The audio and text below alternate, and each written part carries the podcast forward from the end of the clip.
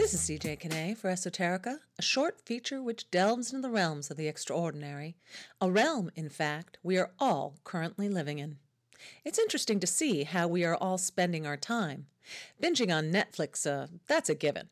And many of us are catching up on our, well, you name it laundry, cleaning, reading, or starting new endeavors like self care and exercise programs.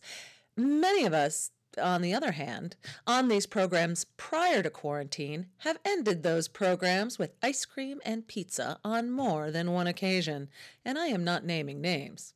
My daughter has continued her poetry writing during this time and says, I am writing prompted poems during quarantine to establish schedule and routine and stay sane and try to appreciate the things that I can do and can't have during this time. And so today, I am pleased to again present my daughter and guest contributor, Sydney Kinney Moore, reading their first piece. Cowtown, USA, a cold place with a good view. Spread out, spread thin. Morning coffee in the kitchen. Was that a rabbit? Junk in the yard. Clutter in the cupboard. The sign reads Cow crossing. Horned and hooved silhouette. Driving slowly, three parts cars in the driveway. One good car in the breakdown lane. Off to the quarry, Aya. Watch for deer. Sydney's second prompted piece Percolating. Hot water filters through coffee grounds. I am standing here, percolating. I am contemplating. Worth it. What in the hell? My mind has never been this empty, heavy, static. Does that even begin to mean?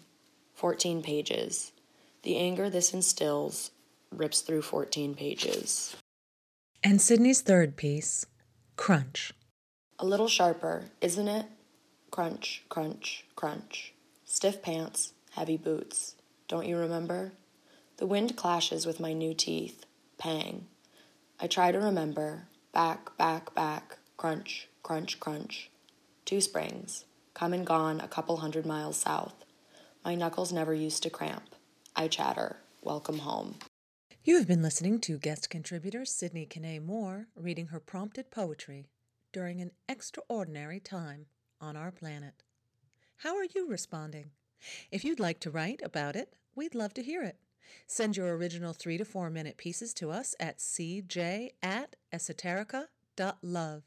That's cj at esoterica.love.